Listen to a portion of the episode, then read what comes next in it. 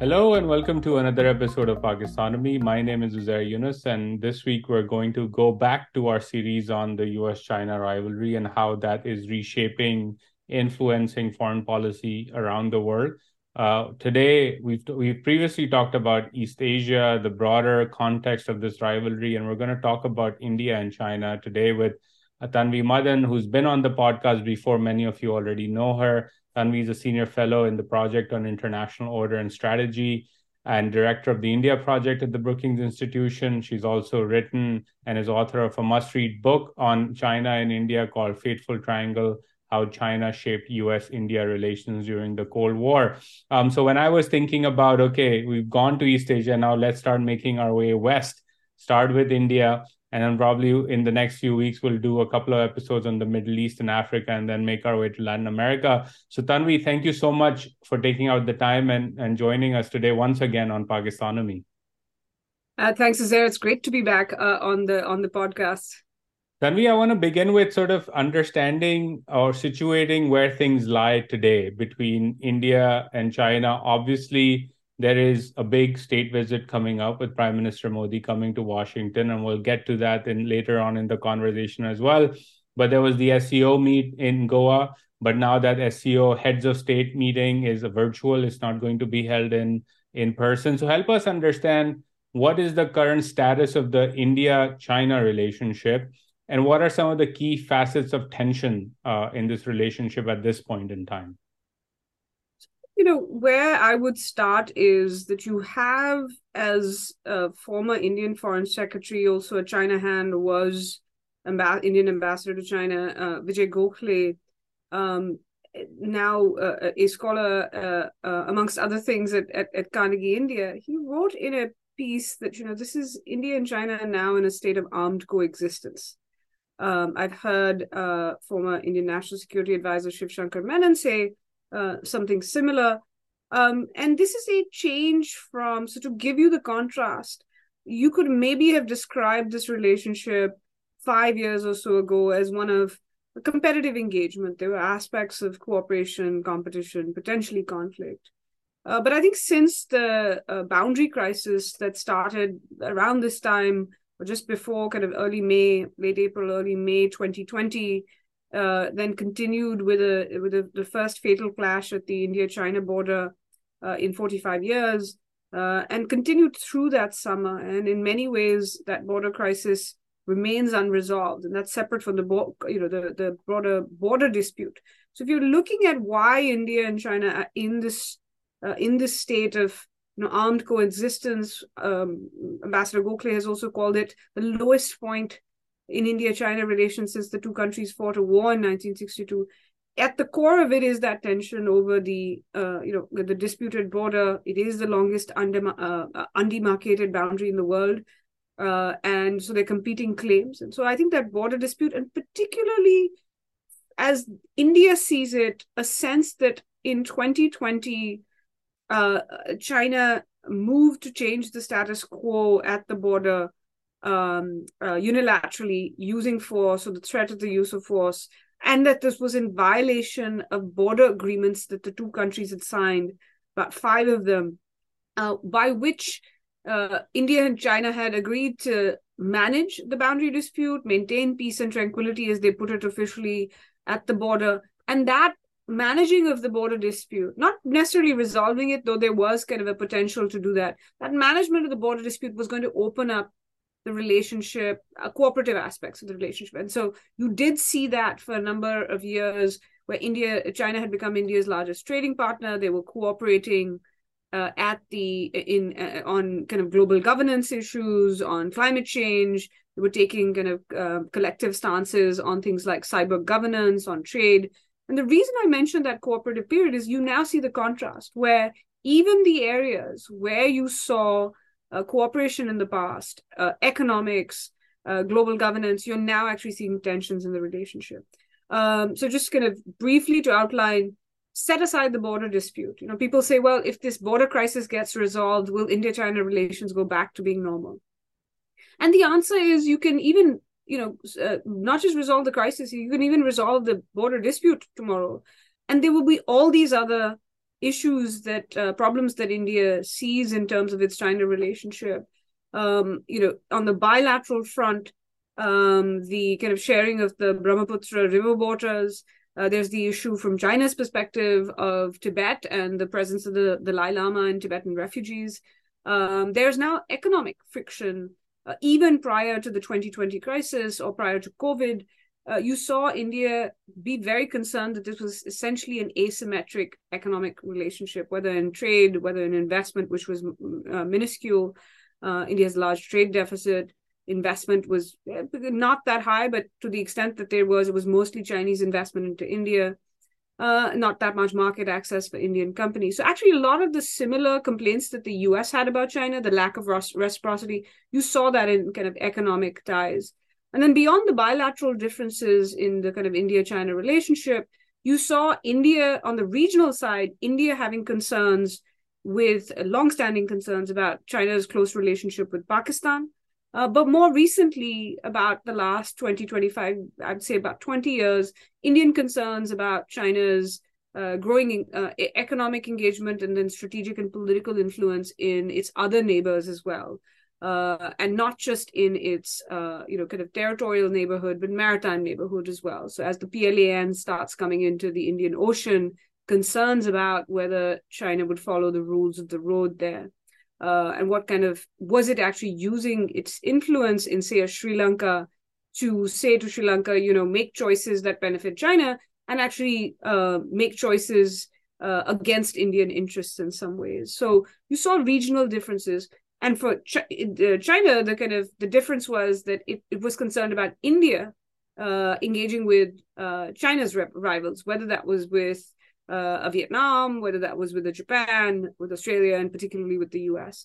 And then finally, even on the global stage, where you had seen India and China, as I said, cooperate, you've seen now whether it's differences over, unsustainable debt, for instance, or India complaining or seeing China as the country that is essentially blocking India's membership of the Nuclear Suppliers Group, of the UN Security Council, if reform was ever done there.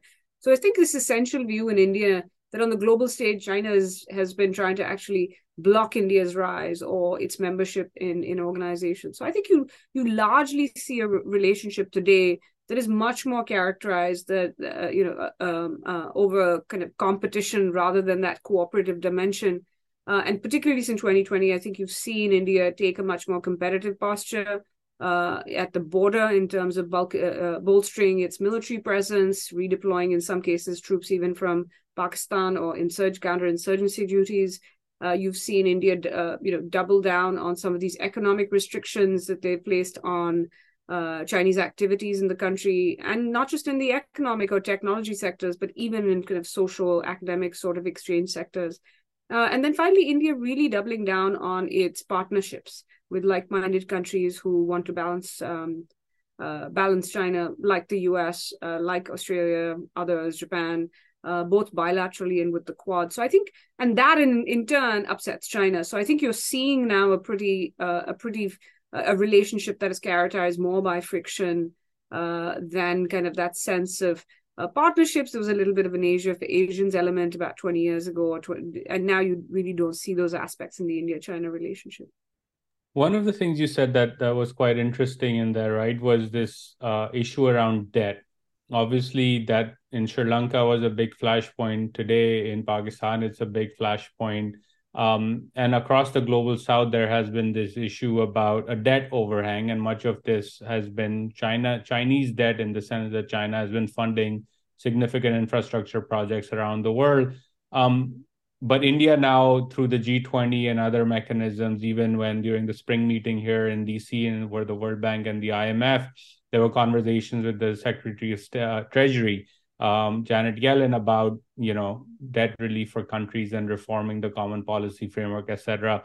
How have you seen that evolve on the Indian side in terms of a diplomatic tool, right? And the reason why I ask this is because that to me stands out as a big shift, not only in terms of India's this friction that's out there that annoys China across the board, but the fact that Global South countries now are looking at India in terms of saying, okay, here is a country diplomatically that might be more of an ally in terms of getting us access to debt relief and reform in the Bretton Woods system, because now we're stuck with Chinese debt. How have you seen that evolution play out, and what's your view on that?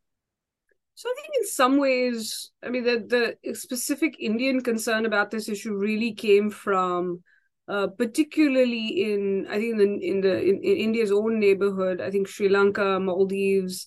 I think with Pakistan, it was more that it was broadening a relationship that earlier had been largely political and military, military. But one of the reasons India never kind of formally endorsed Belt and Road Initiative was because of the China Pakistan Economic Corridor. So I think there was less this concern about debt. But broadly, I think for India, the evolution comes in, on the one hand, saying, look, infrastructure development is a good thing. India actually shared with China this sense, as did a lot of the Global South, that the kind of bank fund, the kind of Washington consensus sort of didn't have a place for development projects that were necessary, or came with conditionalities that countries could meet. They came with their own strings attached, or they weren't funding projects that were actually necessary, or countries didn't have access to a particular kind of development financing. So they actually it comes from a place that has changed, because earlier India, China had a common sense. In fact, we're seeking together larger seats on kind of in global economic governance organizations, saying we would represent these voices. And so I think initially it's also why India is the second largest. I think it still is the second largest shareholder of the Asian Infrastructure Investment Bank, or together, there's the new development bank that BRICS has. So there is, I think, this aspect where India and China do agree about the need for this financing more broadly. I think what India has actually been concerned about, and where the shift has come, is in how it sees particularly that, a lot of this funding that China is engaging in is for, and it's not grants, it's loans. It's not loans at good terms. It's the lack of transparency, which is not the case about AIIB funding, for example. Those the terms are pretty transparent. It functions like a multilateral development bank. So the concern about transparency in particular, the concern that India has about financial sustainability, and we're now seeing the impact of that in Sri Lanka pretty starkly. And so I think there's the stability aspect of it that India is concerned about in its neighborhood. But there is, beyond kind of the economic fallout, I think there is underlying, at least for India in terms of that debt sustainability conversation, the fact that it bring strategic and political influence for China. And the sense has been particularly, I think, potentially military influence in terms of posture, ports, access to territory. And I think, the Hambantota example is often cited by many as kind of encapsulating that. Some will argue it's exaggerated, but nonetheless it had the sense of seeming like this very real reflection of the concerns that this wasn't just economic engagement, it was going to come with political, military, strategic influence. So I think in some ways India's concerns about this debt sustainability might be slightly different than some countries in the Global South, who are essentially worried about the sustainability argument. I think many of these countries around the world see now India leading some of these discussions with France in some cases, but even in bringing it up at the G20 as an opportunity. But I don't think this necessarily means they will side with India, or that they will reject further Chinese financing. I think, like India did in the Cold War, they will remain non-aligned, but they will use India-China competition or US-China competition to try to extract benefits, which will include restructuring debt, repayments and things like that, where they will see that they have in this opening, which they might not have had otherwise. And I think what India and other kind of creditors will try to see, but also other countries who are worried about this debt situation, they don't want to be in a situation, but yes, they want to help these countries in the Global South out, want to make sure that their economies don't collapse, particularly economies that have been under pressure following the Russian invasion of Ukraine and the fallout of that. But they don't want to see these countries' economies collapse. They want to see kind of financial sustainability, fiscal sustainability, but they don't want to create a moral hazard, right? That or essentially end up helping them repay China, but not other creditors off. And so I think there's this balance. So these countries are going to try to make sure that they can actually buy space, not just with India, the bank, others, but potentially use that then to also try to create some space with China. So I think they will play one off against the other. But I think for India, they recognize kind of that, you know, bringing up, along with the US, and the Trump administration started it, others have followed, which is, it's a good way to highlight the downside of some of this kind of the Chinese loans, the Chinese terms, these non-transparent projects. It's a good way to make the case for alternatives. But it's also, they have to be wary of, you don't want to create a situation where you're saying to these countries, go ahead, take all these loans, let China get influence in your countries, and we'll help sort out your problem if there is a problem at the end of the day. So I think it's going to be interesting to watch as we go into the G20 summit in India in September, how they find this, strike this balance. Yeah, I think it's going to be fascinating. And just to add to what you said, right, the other thing in my view has been that if you're a middle or small power in this emerging competitive environment, and if you get your strategy right, you can actually get the best of both worlds, right? You can really turbocharge your own developmental achievements on the back of playing all of these sides, because they want you in their camp, and you don't have to be. You can get the best terms. And one of the things that so far, I think, a fair criticism of even the United States has been that it's not putting as much sort of alternative dollars on the table for these infrastructure and economic development needs as the Chinese are. And that leads to a question of, okay, are you really serious about meeting our needs or not? And I think that's where Washington, for example, has to up its game. Coming back to the, you know, that's a good segue into the Washington side of this equation. Prime Minister Modi is coming to India for a state visit in 3 weeks' time. A lot of conversations in Washington, as I'm sure you're aware, about the dynamics of that trip and the importance of that and the role of India in the Indo-Pacific, etc. How significant is this trip from your perspective? And what are some of the key areas in which, you know, key areas that this visit will help shape into the future? Right? We're hearing a lot about manufacturing of semiconductors and new and emerging technologies and looking at supply chain resiliencies, et cetera, but also on the strategic side as well. So what do you think is going to be the key sort of the key sort of top line achievements of this trip, and what should people keep an eye out for? So I think, you know, as with any state visit, a lot of the kind of the significance is the symbolism. And sometimes, you know, that's a bit of a cliche and it's dismissed, but this is only the third state visit of the Biden administration, the first two were France and South Korea. I think there was some reports, and I think the president might have said that there will be one by Australia. So in the future, and so this tells you in terms of how the significance is not just kind of, oh yes, it's a state visit, but the category in which the US puts India as a kind of a not just a yet another partner, but and not an ally, obviously, but kind of a significant strategic partner with which it shares, with which there is strategic convergence. Not on everything, not total agreement, but alignment on some key issues, including China in many ways. And so I think you see within that broader ambit, highlighting kind of how far I suspect the U.S.-India relations have come. I mean, one thing as we think about this visit is there's often, when we're thinking about how do you measure this relationship, there is a tendency, it's natural to some extent here in the U.S., that, you know, we compare it to allies. India is not an ally, so, you know, how do you compare it? But India is not going, because it's not an ally, it's hard to compare it to what Australia does or what Japan will do or the U.K. and others.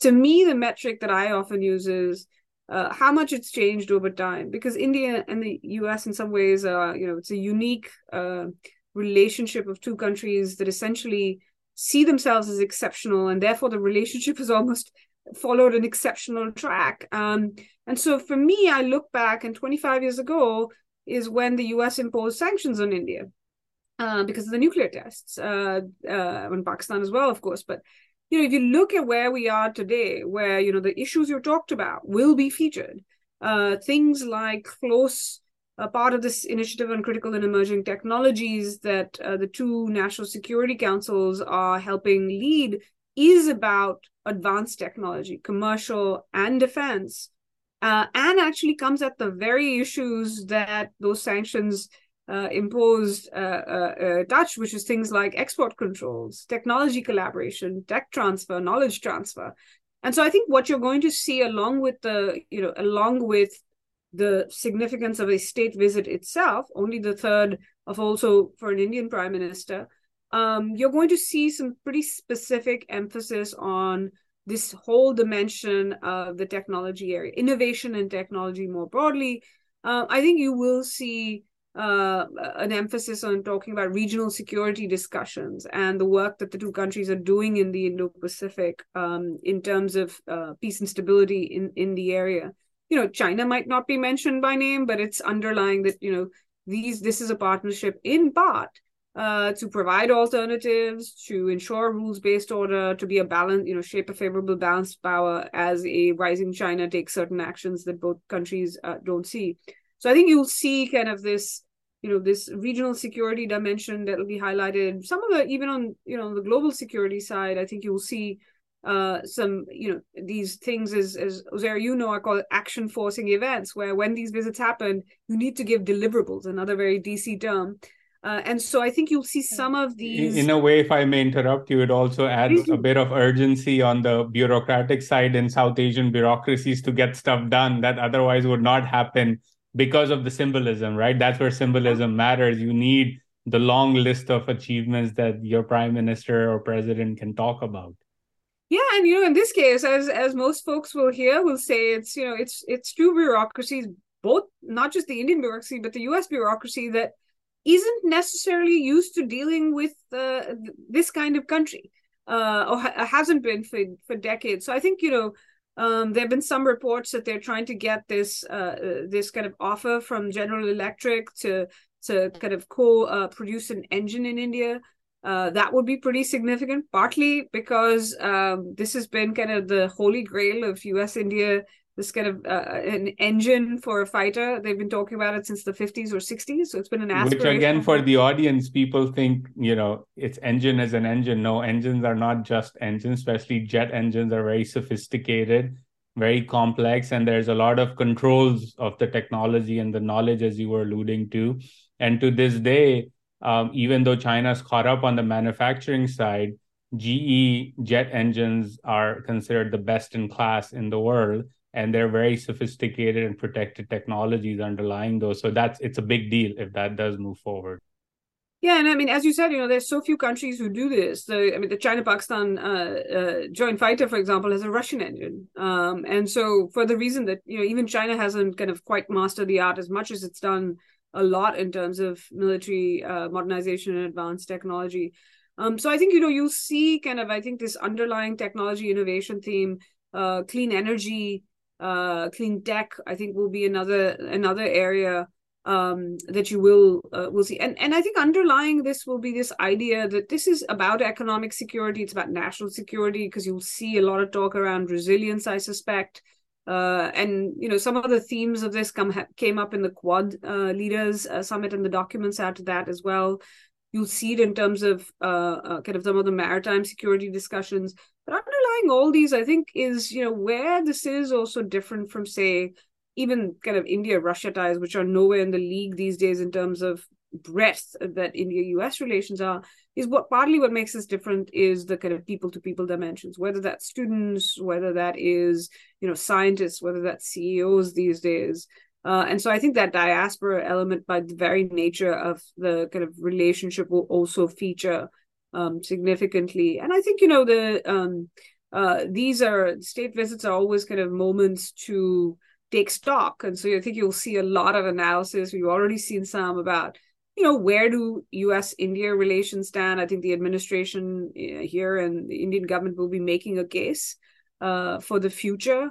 But, you know, there are, as you know, questions about what expectations the two countries can have of each other and whether they can deliver on them. A quick note on that. You mentioned the diaspora, right? And it's something that I've seen, at least it stood out to me over the last few months with the Russian invasion of Ukraine, not just on the Indian side, but even on the Pakistani and Bangladeshi side across South Asia. Was this in the broader dynamics of the public diplomacy side or the people's conversation, right? Whether it is folks in the diaspora here, at least that was my experience, or you look at survey data or the conversation on social media in India, Pakistan, Bangladesh, etc., is this latent anti-Americanism that comes out. And we saw that when Russia invaded Ukraine, and there was a big conversation on, you know, whether America is even a friend or not, Russia is so much important, etc. How much of an impact do you think those sentiments play on a relationship like that, a relationship that is by all means on an upward trajectory? And as you said, it's much more, the breadth of it is much more significant than Russia. What does that discourse do to this relationship? Do you think it has any impact at all, or it's just noise that policymakers tend to ignore and get past?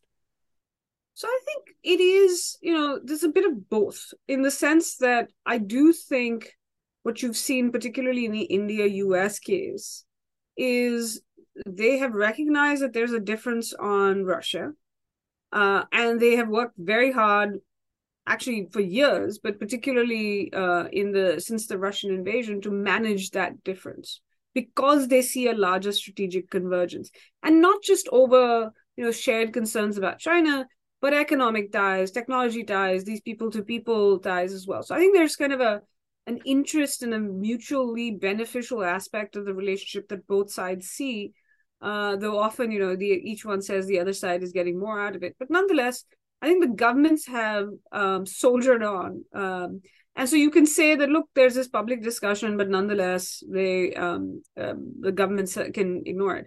Having said that, I think it is important in democracies to take the publics along. On the one hand, I also wonder how much of this is noise, because yes, you see, you know, sometimes, especially on social media, you know, the loudest voices are often the ones who are kind of the most skeptical. It's a different matter that most of their children study in the US and not Russia. But that's besides the point. I think where you see, if you look at even kind of the Indian discussion about the Russian invasion, if you look at the not just English editorials, if you saw regional newspapers, if you saw even some kind of TV coverage, it was actually critical of the Russian invasion. Some of it was, what in the world is Russia doing to itself? But I do think where this, you're very right about, at best, skepticism of the US, at worst, anti-Americanism come out. Where a large litany of things, some of which it's not about the US, it's often about kind of Europe or, you know, their kind of imperialism, which gets put on to the US, or saying, look, the US is being hypocritical about it. All these things come out. And some of it is, I actually think one of the things that ended up fueling that was the fact that the US and Europe went into with us or against us mode in the beginning. And the way I think about it is, in the West, we made the Russian invasion, somehow ended up with the global South, making the Russian invasion about us and not what Russia did, by going to these countries and saying, you're being immoral because you are not seeing things the way we are. And so I don't think that was the best way to approach countries that disagree or don't have the same opinion. That, to me, is what led to some of the skepticism. Let's also be clear, China and Russia are actively fueling this as well, but underlying that, there is this kind of sense. So to me, this exists in the Indian strategic community, some of it for very real reasons. There is this sense of the US in the past being unreliable, sanctioning India. As I said, that was just, you know, a couple of decades ago. But I think the governments are trying to get beyond that. And if you look at public polling in India, despite all this kind of these voices in the strategic community, and sometimes within government as well, where it does shape debates, including who you buy your weapons from, you still hear this in India. Oh, you know, the French will be more reliable. They're not going to sanction us. So that is still there. That's the U.S. skepticism that I think should be of more concern and will have more impact.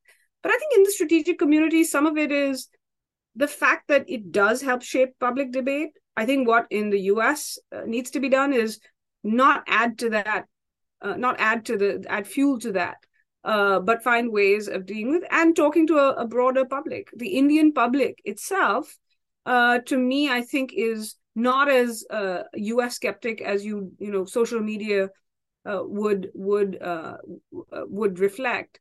And you see this in polling. You see this in some polling that's been done in India. Polling is always a bit iffy, but I think you largely see it in terms of how people engage, where they're sending their kids to study, you know, where they actually want to come. Why are the visa lines in India so long? Not just because there are not enough visa officers, because the demand is very, very high. So I think the skepticism is there. I think to some extent it's natural from two countries that whose re-engagement is quite recent. But I do think it is something that should not be ignored.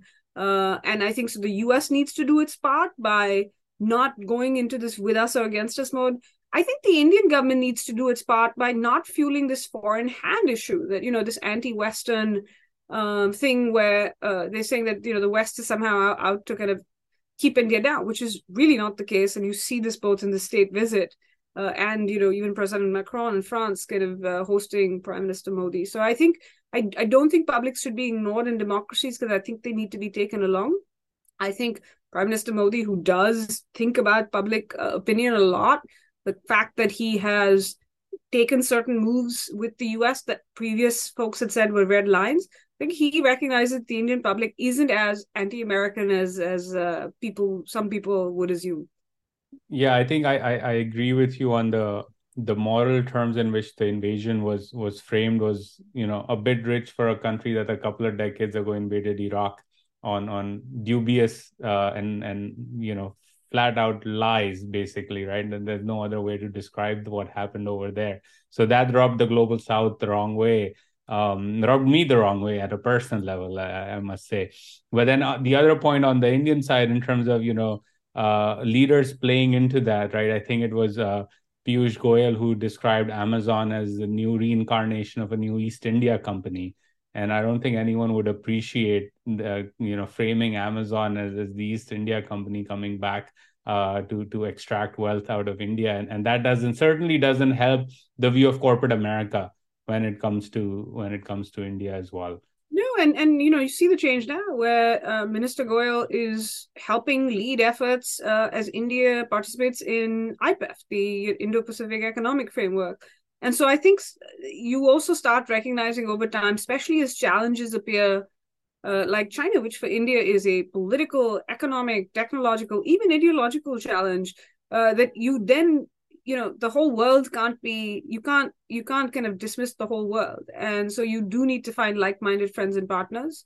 And you've seen the change, even from folks who had earlier said, look, we don't want these companies. I think the bigger debate in India, as we think about, you know, to me, there's not really that much of a debate on China anymore in India.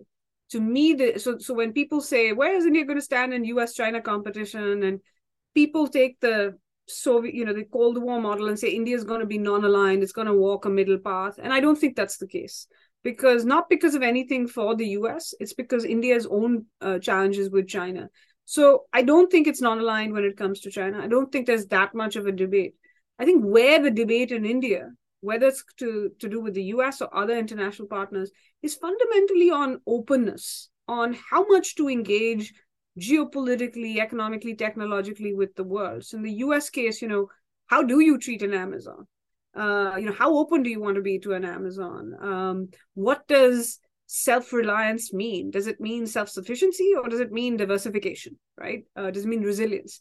And those two things result in a very different pathway you take in terms of how far and fast do you deepen ties with a country like the US. So to me, if you're looking at just the US, the big debate is how far and fast should this relationship partnership go? Not should there be a relationship with the US, but also more broadly, how open should India be to the world?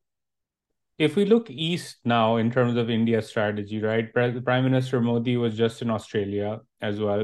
You talked about sort of, you know, the United States having state visits on the South Korean side, etc. And India has made a big effort to engage, starting with, Prime Minister Shinzo Abe and Prime Minister Modi getting along really closely and, having this bond, and Japan playing a key role even now in terms of trying to, get the global South to be on the Western side of the Russian invasion, even at this point. Australia, obviously, I mentioned their South Korea, Vietnam outreach as well.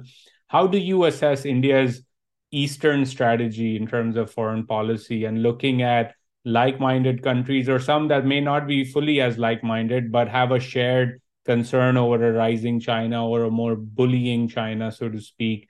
What do you think India is getting right, and what do you think it needs to do a bit more of on the Eastern side to keep East Asia on its side as well in terms of this emerging rivalry with China?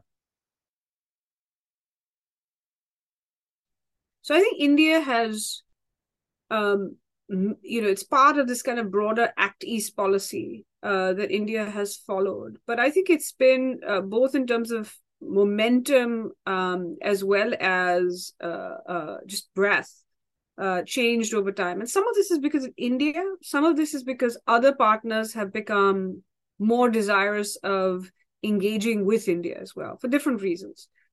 So what you've seen is India with all the countries you mentioned, really kind of whether, and you can think about it as in concentric circles. So, India's neighborhood first, but then it's kind of Act East, which is Southeast Asia, and then these kind of East Asian / oceanic partners. And then, the US fits into that as well. And I think, and there's also the Middle East dimension these days, which doesn't get much attention, but India thinks about China in kind of that part of the world, as India calls it, West Asia, as well, because there's a whole infrastructure push right now on the Middle East side, exactly, with the port in Haifa and other opportunities coming up, which also the Saudis and the Emiratis and the Egyptians are very much interested in as well, because they also want to counterbalance and have some diversification in terms of their relationships over there.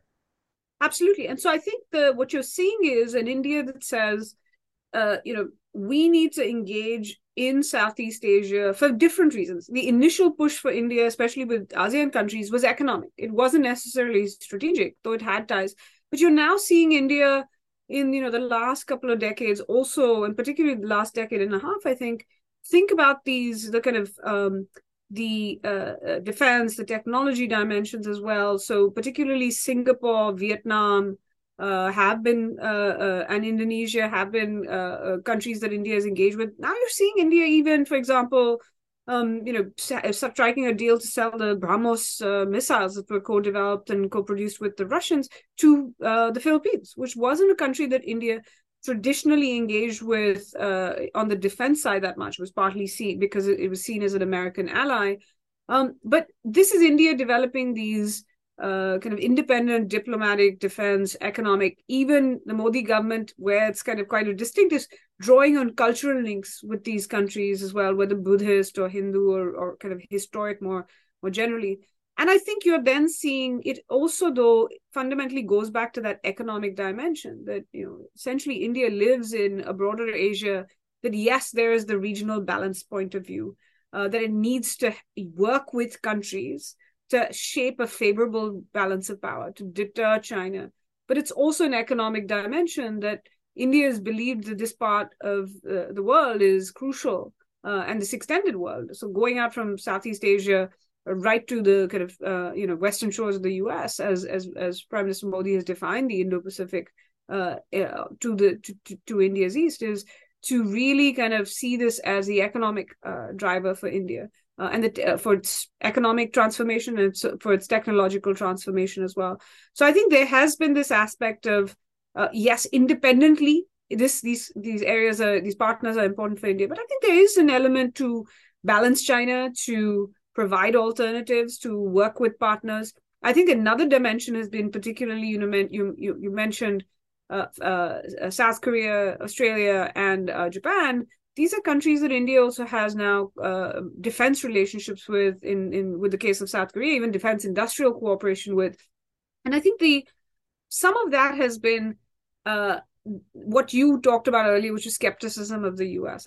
I'd say that, India is not hedging between the US and China, but it does hedge against uncertainty about the US. And so does that in two ways, by building its own capabilities so it doesn't need an external partner. But some of it is or doesn't get over-dependent on any country, particularly the U.S. So how do you hedge against uncertainty about the U.S. or over-dependence on the U.S.? You indigenize and you diversify. So you make sure you have these other partnerships. Some of this also came from the Trump years, where not just India, but in Australia and in Japan, suddenly everybody was looking around and saying, can we depend on the U.S. being here? And we cannot wait for the U.S. to, you know, come up with these initiatives. The Quad, for example, the Japanese initiative, it gets revived as Japan, Australia, and India are actually concerned about the U.S.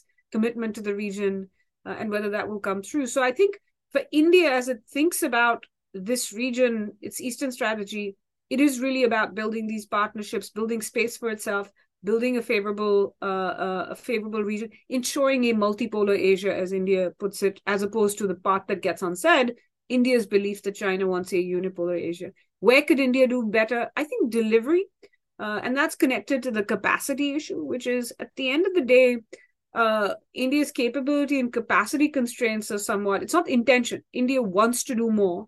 So I think the direction is right. The delivery is where you kind of need, it has to be faster.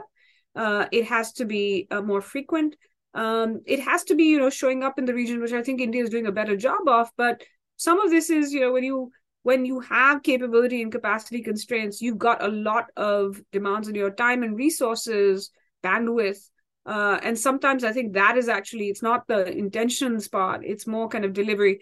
And for that, there's no substitute to economic growth and development, because that's what's going to power everything else, including in terms of building up bureaucratic infrastructure, being able to provide export credit or loans or even grants. That's the kind of thing that you just need raw economic power to be able to fuel that, as China has shown us.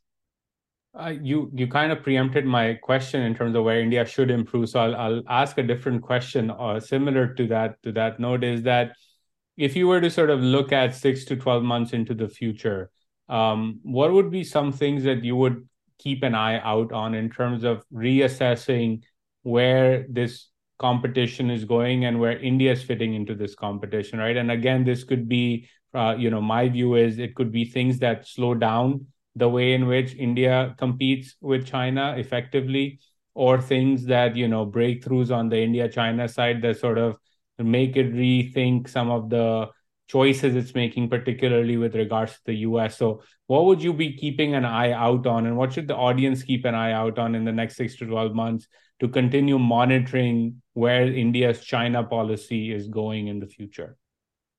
So I think the topmost thing one has to say is the border. And does the border crisis get stabilized, or, it hasn't? I think you mentioned a potential stabilization, but what if it escalates?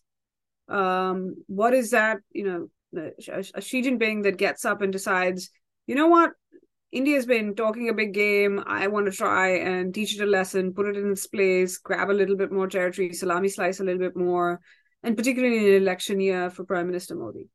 And I'm not going to do it even before, the G20, so that it could be different. And the stakes, you could have people around Xi Jinping telling him, India doesn't have an alliance, it doesn't have a security commitment, it might be the easier way to actually show that you're strong on national security.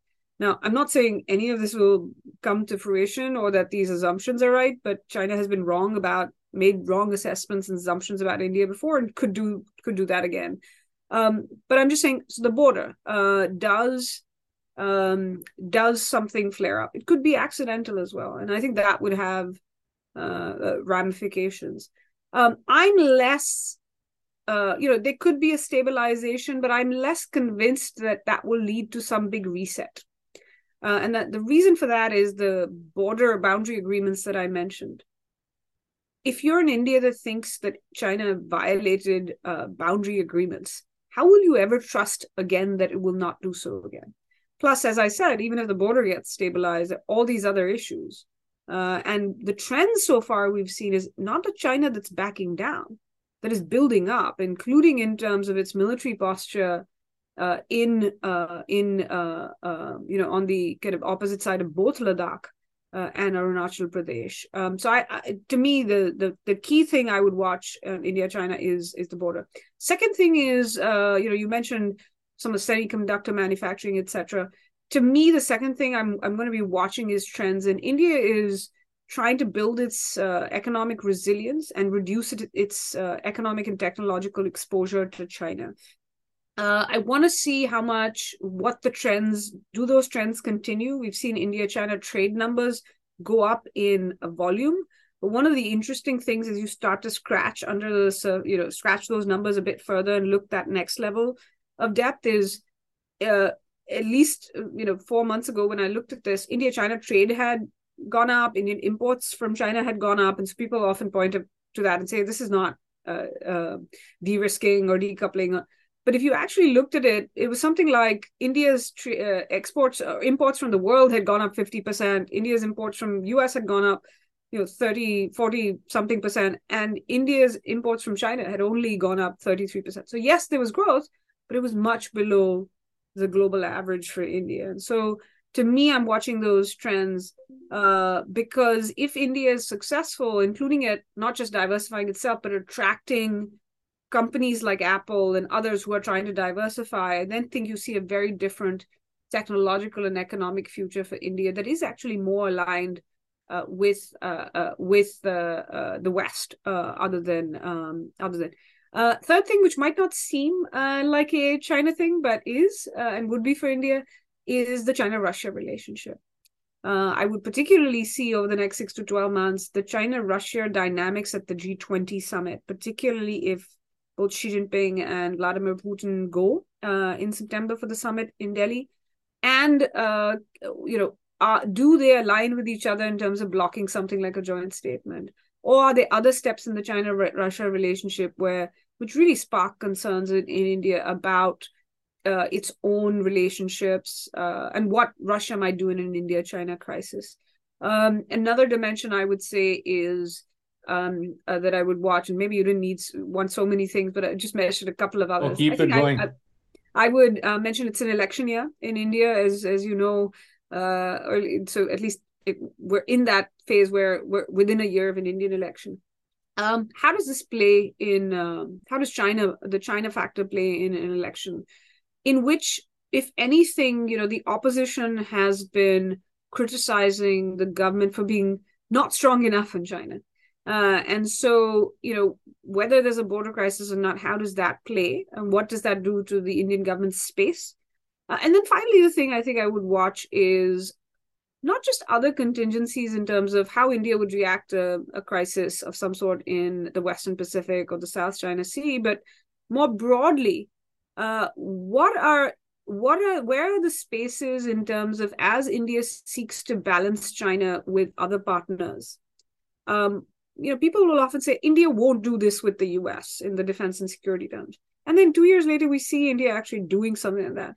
So what are those things going to be? What are they? Are we going to see limits that India will say that I can't do with you on China? Or are we going to continue to see in the 6 to 12 months, India continue to say, look, if this is in my kind of strategic interest to do it, these things that were seen as taboos, I'm actually going to actually make them more see them as inhibitions and kind of get over them. And do things with, whether it's Australia, whether it's Japan, whether it's France, whether it is the UK or the US, or in terms of the Quad. I think that last point is so important, right? And I'll go back to something you said earlier, which is a lot of analysts apply the old Cold War framework and work off of that being the anchor, right? And if you have the old Cold War framework as the anchor, then what are considered taboos today will never get violated, so to speak, because that holds true. But in a new framework where there is convergence, and I would add to your point, there's convergence not only with the United States, but with China, Australia, and South Korea, the diversifying partners for the Indians, if they're also aligned on that, then it's that much easier to get over that old taboo and say, you know what, it's a brave new world, and we're going to do things that 20 years ago were not seemed possible for us because it's different now. And I think a lot of people that look at what decisions India may or may not make continue to apply that old framework and are unwilling to loosen it up a bit to understand that there is a different set of choices being made at this point in time, primarily because the strategies, not applicable anymore from the Cold War. So I fully agree with you on that. And before I let you go, this has been fascinating as always. Always a pleasure talking to you, Tanvi, both on the podcast and in person whenever we meet in Washington. But before I let you go, I see there's a library behind you, and I always ask my guests this question. So, what are 2 or 3 books you would recommend to the audience? I'm always glad you asked this question because I learn a lot from listening to your kind of folks who are on the podcast, who their recommendations, and I often read those books. So I'm glad you asked it. I'm going to suggest, because I've been on before, so the standard things that I usually recommend, I won't. I will recommend a few books of China watchers in India, who on kind of the India-China relationship, 2 who are officials, 2 who have been journalists and who have written books. One is Ambassador Shyam Saran, who was former foreign secretary, also a China hand, and as foreign secretary used to engage on as a special representative in the India-China talks, written about how China sees India. And this is kind of, I think, his latest book. Relatedly, a little different angle, but Ambassador Vijay Gokhale, who I'd mentioned earlier, has written The Long Game on how China negotiates with India. And I think these 2 are also important because, yes, there's strategic convergence that India has with Japan, with the US, with Australia and China. But you also see there's certain places that there are differences.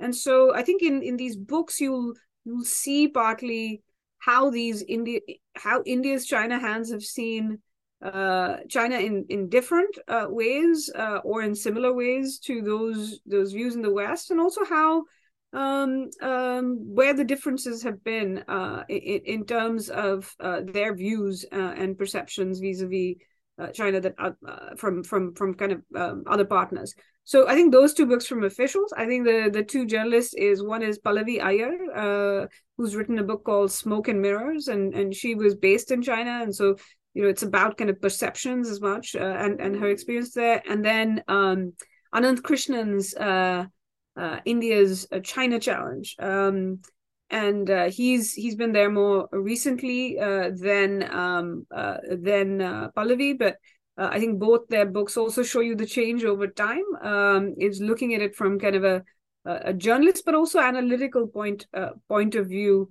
this India-China relationship. And Ananth, as some of your listeners might know, was in China till very recently, and then is one of the excellent Indian journalists there.